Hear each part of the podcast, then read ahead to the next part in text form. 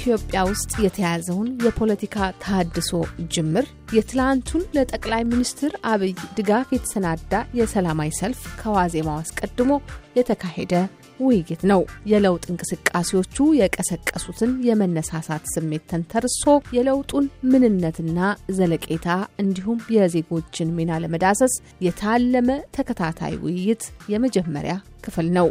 ያወያያቸው የፕሮግራሙ አዘጋጅና አቅራቢ አሉላ ከበደ ነው። እንግዶቹ ራሳቸውን በሚያስተዋውቁበት ይጀምራል።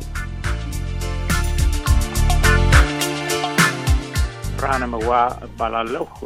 ቀደም ሲል የአዲስ አበባና የኢትዮጵያ ንግድ ምክር ቤቶች ፕሬዚዳንት ነበርኩ መጨረሻ ከመሰደዴ በፊት። አሁን ስደተኛ ሆኜ በአሜሪካን ሀገር እገኛለሁ። አሜሪካ ከመጣሁ በኋላ የቅንጅት ዓለም አቀፍ የፖለቲካ አመራር አባል ሆኜ ሰርቻለሁ። መሳይ ከበደ እባላለሁ። ብዙ ጊዜ አዲስ አበባ ዩኒቨርሲቲ መምህር ነበርኩ። በፍልስፍና ትምህርት ክፍል መምህራን ሲባረሩ አንዱን የነበርኩ አሜሪካ ነገር መጥቼ University of Dayton የሚባል ውስጥ አስተምራለሁ። እንኳ እንግዲህ አሁን አስቀድሞ ከተናገሩት በጣም ያነስኩ ሰው ነኝ። አበባ እያሌው እባላለሁ። በአዲስ አበባ ዩኒቨርሲቲ የታሪክ ትምህርት ክፍል ከአስራ ዘጠኝ ዘጠና አንድ ጀምሮ ሁለት ሺ ሶስት አስተምሬያለሁ በረዳት ምሩቅነት። ከሁለት ሺ ሶስት በኋላ ታሪክ ማስተማር አስቸጋሪ ሲሆን ክስ የሚያመጣ ሲሆን ደግሞ አዲስ አበባ ዩኒቨርሲቲ ውስጥ ባለው የአቶ አለ ስነ ጥበብና ዲዛይን ትምህርት ቤት እዛ የኢትዮጵያ ስነ ጥበብ ታሪክና የዓለም ስነ ጥበብ ታሪክ አስተምራለሁ። አመሰግናለሁ እንግዶቼ በየፊናችሁ በምታበረክቱት አስተዋጽኦም ሆነ በመገናኛ ብዙኃን በሚሰሙ ድምጾቻችሁ፣ በጽሁፎቻችሁ ትታወቃላችሁ። በቀጥታ በድምጻችሁ ማስተዋወቁን የመረጥኩት ከጊዜው ጋር የተያያዙ ጉዳዮችንም ቀረብ ለማድረግ ነው። ይህን ውይይት አሁን በምናደርግበት ሰዓት የሚካሄድ ሰላማዊ ሰልፍ የተቃውሞ ሳይሆን የድጋፍ የተሰበሰቡት ሰዎች ራሳቸው የጠሩት ሰላማዊ ሰልፍ ነው። እስኪ ከአዲስ አበባ ትኩሳቱን ለመዳሰስ እንሞክር። አቶ አበባ ወርሶን ላስቀድም። እንግዲህ ይሄ ጠቅላይ ሚኒስትር ዶክተር አብይ አህመድ የድጋፍ ሰልፍ እየቆየም አይደለም፣ ሳምንቱ ነው። አሁን እንግዲህ ምናልባት ስድስተኛው ሰባተኛው ቀን ነው ይሄ ሀሳብ ከመጣ።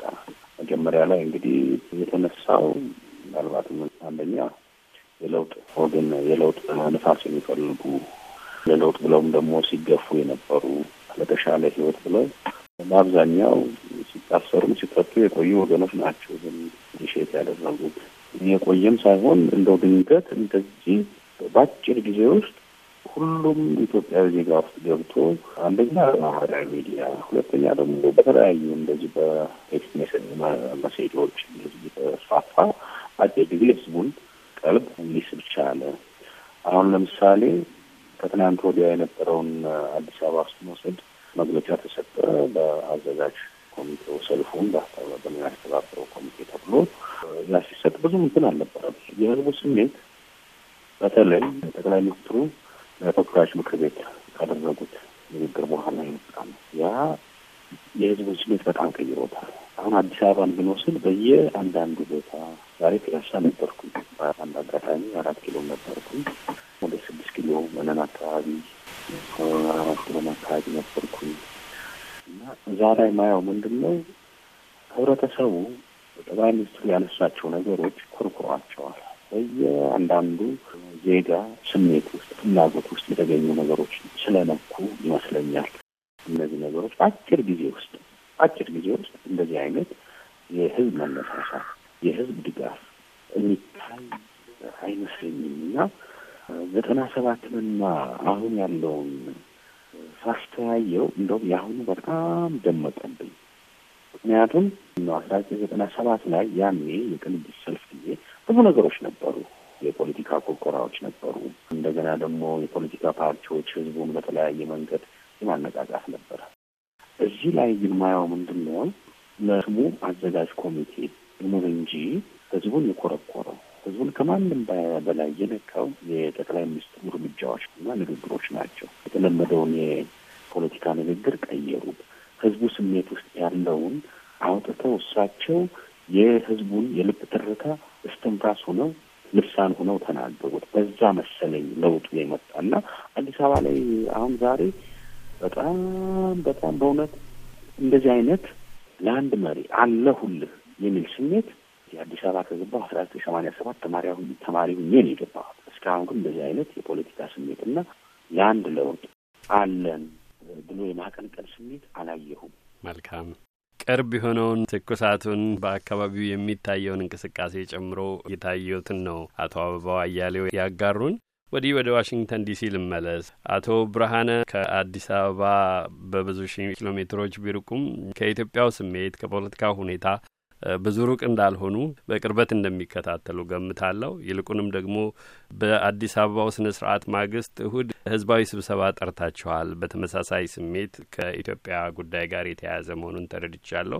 በዛም እንደሚሳተፉ ተረድቻለሁኝ። እርሶስ ይህን እንቅስቃሴ እንዴት ተመለከቱት? አዲስ አበባ ሆነውም ቀደም ብለው በገለጿቸው ኃላፊነቶች የመስራት የፖለቲካውንም ሁኔታ በቅርብ የመከታተል እድል ነበሮትና እንዴት ይህ ሁኔታ ተፈጠረ ይላሉ ሰዎች መሪዎችን ለድጋፍ ካልተጠሩና ካልተገፋፉ ያስገዳጅ ሁኔታ ካልተፈጠረ የማይታወቅበት ሀገር ውስጥ በገዛ ፈቃዳቸው ለመደገፍ የተነሱበትን ሁኔታ እንዴት ይገመግሙታል? አመሰግናለሁ። በጣም ከባድ ነው ነገሩን ለማስረዳት መሞከር። በእኔ ግንዛቤ አዲስ አበባ ውስጥ እንግዲህ ኢህአዴግ ከገባ ህወሓት ከገባ ጀምሮ ነበርኩኝ በሁሉም process እና የቻልኩትን ያህል ለውጥ ሊያመጡ ይችላሉ በምላቸው መስመሮች ሁሉ ከፖለቲካ ውጭ የሆኑ በተለይ በንግድ ምክር ቤት እና በሌሎች በሌሎች በጣም ተሳተፍ ያለሁኝ እና ሞክሬ ያለሁ አስተዋጽኦ ለማድረግ positively። ግን የሀሳብ ልዩነት ካለህ እንደ ጠላት ነው የምትፈረጀው። እንደ ጠላት መፈረጅ ብቻ ሳይሆን እንድትጠፋ ነው የምትደረገው እና አሁን ከእስር ቤት የወጡት ሰዎች ሲናገሩ እንደሰማችሁት most probably እንዴት ማነጣጠር ይቻላል ይባል እንደሆነ ነው እንጂ የ Nazi Germany እስረኞችን የተባበሩት ጦር ሄዶ ሲያስፈታ እስረኞቹ ላይ የነበረው ስሜት ነው አሁንም የተፈቱት ሰዎች ላይ የነበረው ስሜት ብዬ እገምታለሁ። እና እጅግ በጣም ጉድጓድ ውስጥ ጨለማ ውስጥ ነበር የኖር ነው ብዬ አስባለሁ። ኢንፋክት የራሴን ስሜት ልናገርና ከአዲስ አበባ ስወጣ ለመጀመሪያ ጊዜ አውሮፕላኑ ስገባ አልቅሼ ነው የወጣሁት። ይችን መሬት አልመለስባትም ብዬ ፈርቼ ነው የወጣሁት። ከሞትኩም በኋላ እዛ እቀበራለሁ የሚል በውስጤ ስሜት አልነበረም። ነገር ግን ነገሮች ሁሉ ተቀያየሩ። ይሄ ሊታመን የሚችል ነገር አይመስለኝም። ምክንያቱም ማንኛውም የፖለቲካ ምሁር በጥቆማ መልክ እንኳን አላቀረበውም። እንደዚህ ኢህአዴግ ፈንድቶ ከውስጡ ኢትዮጵያን ሊያሰባስብ የሚችል ኃይል ይወጣል የሚል ማንም ምልከታ አልነበረውም። ኢንፋክት አሁንም ጠቅላይ ሚኒስትሩ ከተመረጡ በኋላ እንኳን ብዙዎች የፖለቲካ ሰዎች እሳቸውን ለመደገፍ ትንሽ ሲያቅማሙ ነበር። የሄዱበት መንገድ በእኔ እምነት ለኢትዮጵያ ብቻ ሳይሆን በአጠቃላይ በዓለም ውስጥ ለተጨቆኑ ዜጎች ወደ ነጻነት መውጫ መንገድ እንዲህም ሊኖር እንደሚችል የሚያሳይና ትምህርት የሚሰጥ ነው ብዬ አስባለሁ። እሱ ብቻ አይደለም። አሁን ከህዝብ የመጣው ድጋፍ ነገሩን በጭራሽ ወደኋላ እንዳይቀለበስ ያደረገው ይመስለኛል። of course አንዳንድ ጥቃቅን ችግሮች አሉ መወገድ ያለባቸው፣ ግን አሁን በህዝብ የተደገፈ ስለሆነ የመቀልበስ አደጋው እጅግ በጣም የቀነሰ ነው የሚመስለኝ። ከዚህ በተጨማሪ ጠቅላይ ሚኒስትሩ የወሰዷቸው እርምጃዎች እንደዚህ normal ሰው የፖለቲካ ስልጣን ይዞ ሊያደርገው ይችላል ከሚባለው እጅግ በጣም ያለፈ ነው። ሩቅ ምልከታ ያሳየ ነው። የኢትዮጵያ problem ኢትዮጵያ ውስጥ ብቻ ሳይሆን የ geopolitical ተጽዕኖም አለበት የሚል እምነት ሁሉ አራምደው ከጎረቤት ሀገሮች ጋር ሁሉ ያልነበረ አይነት ሰላም የፈጠሩ ናቸው። የተባረሩ ተስፋ የቆረጡ አገር የሌላቸው እያለቀሱ ያሉ ዜጎችን አለሁላችሁ የቻሉትን ያህል እጅ ሰንዝረው ከእስር ቤት ቢያወጡም ሌሎቹን አለሁላችሁ የሚልና ተስፋ የሚሰጥ ነው።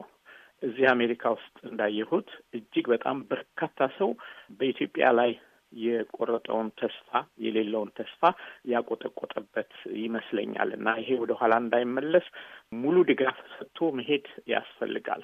በዚህ ምክንያት ነው አሉላ ቅድም የጠቀስከው አሁን እሁድ ዕለት እዚህ አሜሪካን ውስጥ በዚህ ጉዳይ ዙሪያ ፕሮፌሰር አለማየሁ ገብረ ማርያም ባለበት ስብሰባ እናካሄዳለን።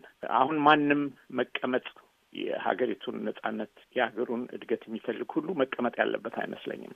አንድ ትልቅ ሚስጥር ይሆናል ያልኩት የጠቅላይ ሚኒስትሩ አካሄድ ከሌሎቹ ሊለይ የቻለውና ይህን ለውጥ ሊያመጣ የቻለው በአስተሳሰባቸው ማዕከል ያደረጉት ኢትዮጵያን ነው። ፓርቲያቸውን ኢህአዴግን አይደለም፣ ፓርቲያቸውን ኦፒዲዮን አይደለም። ኢትዮጵያን ማዕከል ስላደረጉ ነው እንደዚህ ሀሳባቸው ተበትኖ ሰውን ሁሉ ሊያሰባስብ የቻለው እና በጣም በጣም ለኢትዮጵያ ትልቅ ነገር ነው። የማይጠበቅ ነገር ነው። ይሄ የእግዚአብሔርም እጅ ውስጡ ያለበት ነው የሚመስለኝ። አመሰግናለሁ አቶ ብርሃነ መውሀ ቃ የተናነቆት የገለጹት ከመጡበት ከግል ህይወቶ ጋርም ያዛመዱትን አድማጮች የተከታተሉት ይመስለኛል። የደስታ ስሜት የተቀላቀለበት መሆኑን እረዳለሁ። ወደ ዴይተን ኦሃዮ ልሻገርና ፕሮፌሰር መሳይ በወቅታዊ የኢትዮጵያ ጉዳይ ላይ በተደጋጋሚ በሚጽፏቸው በኢትዮጵያ ታሪክና ማህበረሰብ ህይወት ላይ ከጻፏቸው ዳጎስ ያሉ መጽሐፍት ባሻገር ያለማቋረጥ በሚጽፏቸው ጽሁፎች ይታወቃሉ። የቅርብ ጊዜዎቹ ምናልባትም አሁን ወደምንነጋገርበት ጉዳይ ያመጡናል። የታድሶ ለውጥ እውንነት ወይም ይኖራል አይኖርም ሳይሆን ጠቅላይ ሚኒስትሩን የማገዝ የመንግስቱን ኃይል የማጠንከር ጉዳይ እንጂ ያሉበትን በአለፈው ሚያዝያ ወር ሲጽፉ ባሳለፍነው ግንቦት ወር የጠቅላይ ሚኒስትሩ ደጋፊና ተቃዋሚዎችን ይልቁንም በመንግስቱ ውስጥ ያሉ ኃይሎችን የተመለከተ ጽሁፍ ባለፈው የግንቦት ወር ጽፈዋል። በግርድፍ ነው ወደ አማርኛ ለመመለስ የሞከርኩት። ፕሮፌሰር መሳይ ይህንን ስሜት በቅርበት እየተከታተለ ለውጡን ለመተንተን እንደሚጥር አንድ የምርምር ሰው ዛሬ ያለንበትን ሁኔታ እንዴት ነው የሚገመግሙት? እሺ፣ አመሰግናለሁ።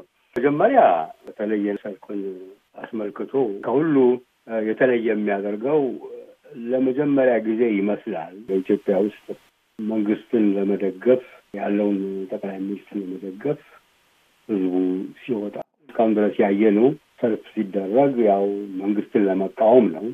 አሁን ግን ነገሮች ለወጥ ብለው ያለውን መንግስት ለመደገፍ በግብታዊነትም ህዝቡ ተነስቶ በሰላማዊ ሰልፍ እንደግፍ ማለቱ በእውነቱ ኢትዮጵያ ውስጥ አዲስ ነገር ነው።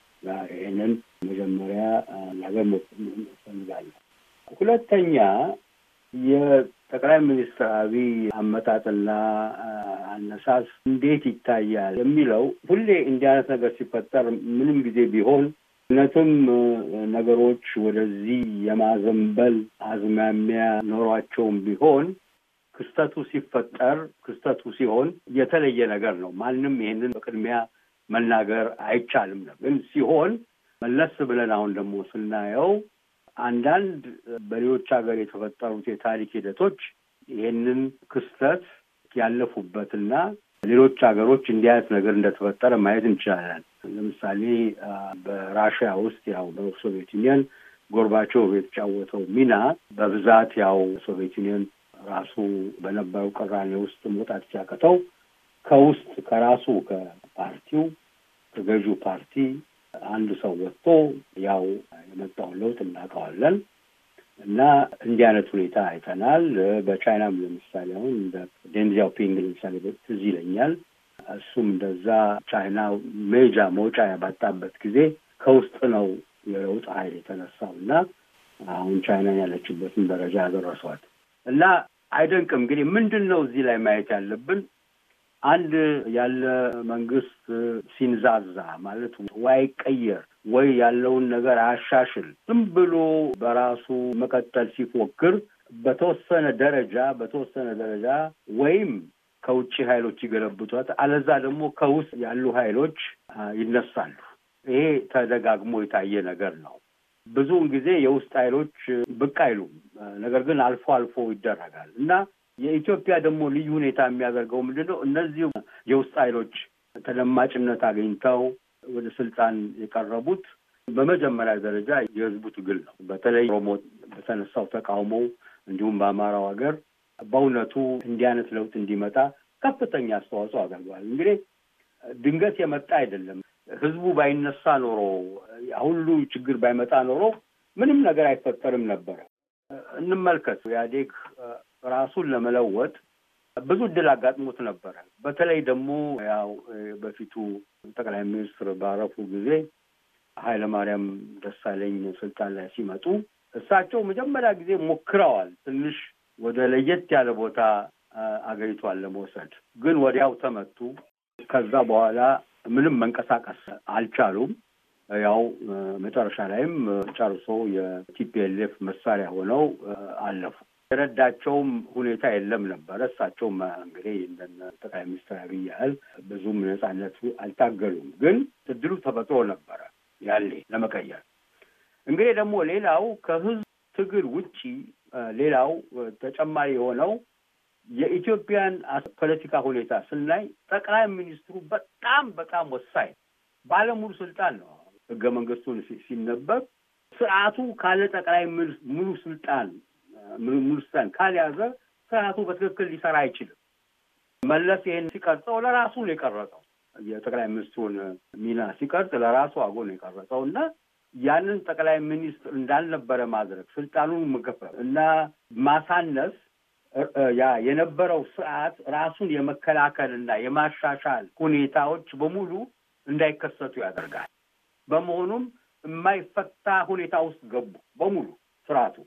ማንም ማንም ከዛ ሊያወጣቸው አልቻለም ነው። ምክንያቱም ጠቅላይ ሚኒስትሩ ምንም ስልጣን ስለሌለው እና በተለያዩ በተከፋፈሉ ቡድኖች ሀገሩ ይመራ ስለነበር እንዲህ አይነት ችግር የህዝቡ እምቢታ እና አመፅ እየበዛ ሲሄድ እንኳን የለም አንድ ነገር እናድርግ፣ እውነትም እንደው ይህን ሁኔታ ለማረጋጋት አንድ ነገር እናድርግ እና ትንሽ እንደው መስመር እንቀይር እንኳን ሊሉ አልቻሉም። ይላሉ ባፋቸው፣ ግን በተግባር ሊውልም አልቻለም እና ይሄ ውስብስብ ያለ እና ምንም መውጫ የሌለው ስርዓት ውስጥ ሁኔታ ውስጥ ስለገባን ነው እንግዲህ ከስር ከውስጥ እንግዲህ አንዳንድ መለወጥ አለበት እና ወደ ሌላ አቅጣጫ ማምራት አለብን የሚሉ ሰዎች ሊፈጠሩ ይቻሉ እና ዝም ብሎም አይደለም የመጣው ማለት ራሱ ነባራዊ ሁኔታ ያመቻቸውም ነገር ነው። እንግዲህ እዚህ ላይ የለውጥ ኃይሎቹ ከውስጥ የመጡት የለውጥ ኃይሎች የራሳቸው አስተዋጽኦ አለ።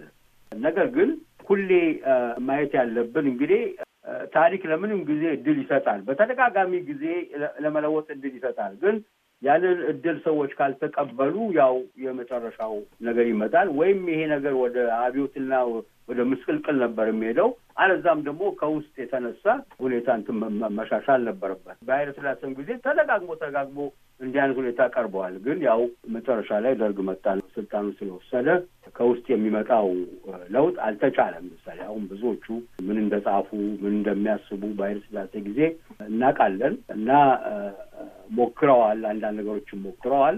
ግን ሶሻሊዝም ተባለ እና ምንም ከውስጥ የሚመጣ ለውጥ አያስፈልግም፣ ስር ነቀል ለውጥ ነው የምንፈልገው ብለው ያው በእሱ ተነስቶ እንግዲህ አቤት ውስጥ ገባል እና እንዲህ አይነቶች ሁኔታ ለማሳጠር ያህል እንግዲህ እንግዲህ አሁን መጠንቀቅ ያለብን ጎርባቾቭ ላይ የደረሰው ነገር እንዳይደርስብን ነው። ማለት ጎርባቾቭ ያው መጨረሻ ላይ ወደ ፑቲን ነው ሄደው ተመልሶ ሊመጣ ይችላል እና ተስፋ ማድረግ ጥሩ ነው። ነገር ግን ከችግሩ ወጥተናል ጨርሶ አይደለም። መልካም። ከዚህ ነጥብ የሚለጥቅ ሀሳብ ጋር ወስዳችኋለሁ። ፕሮፌሰር መሳይ አንኳር አንኳር ነጥቦችን አንስተዋል። በልማድ የቀዝቃዛው ጦርነት የሚባለውን በሩሲያ ውስጥ ብቻ ላለው ሁኔታ ሳይሆን የዓለምን ሁኔታ የቀየረ ክስተት ኋላ የተከተለው ሁኔታ አገሪቱን በመምራት ላይ ያሉትን የሩሲያውን መሪ ቭላዲሚር ፑቲንንና ስርዓታቸውን የጠቀሱበት የመደናቀፍን ሁኔታ ከግምት አስገብተዋልና አቶ አበባ የመደናቀፍ እድል ሊፈጥሩ ይችላሉ የሚባሉ ምናልባትም ስጋት ያደረባቸው ምናልባትም የቀድሞ ሁኔታዎች የተለወጡበትን መንገድ ሙሉ በሙሉ ብዙዎች የተቀበሉት በሚመስለው መንገድ ያልተቀበሉ ክፍሎች እዛው ስርዓት ውስጥም እዚሁ መንግስት ውስጥ አሉና ላለመደናቀፉ ወደሚፈለገው አቅጣጫ ለመሄዱ አደጋዎቹ የትኞቹ ይመስሎታል? ምንስ አይነት ሁኔታዎች በእርግጥ ወደሚፈለግ ለዚያች ሀገርም ሆነ ህዝቧ የሚበጅ ሁለንተናዊ የለውጥ አቅጣጫ ወደ ዲሞክራሲ ይወስዳል ይላሉ?